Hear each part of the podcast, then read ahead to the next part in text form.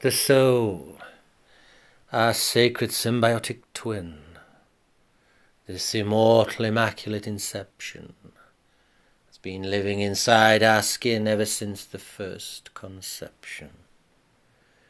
So silent, secret, and stealth be this conjoined kin that is shared in everything from champagne chablis to a little freshly squeezed sin a divine dualistic piece of the Trinity, which after death seemingly transcends our feeble flesh up into the celestial infinity, where there it stands upon our judgment day to give an acrimonious account, a truthful testimony as to our malice and mauvais.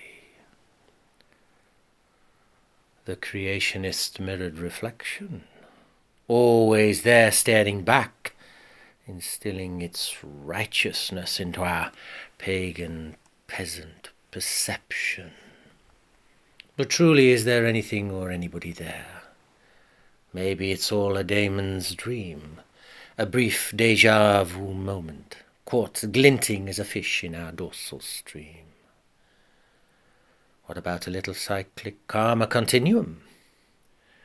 The respiratory reincarnation, where the last gasp of death resurrects forth as the newly born's first breath. There is something I will say about this old soul-mated spouse. I think I've received the wrong one.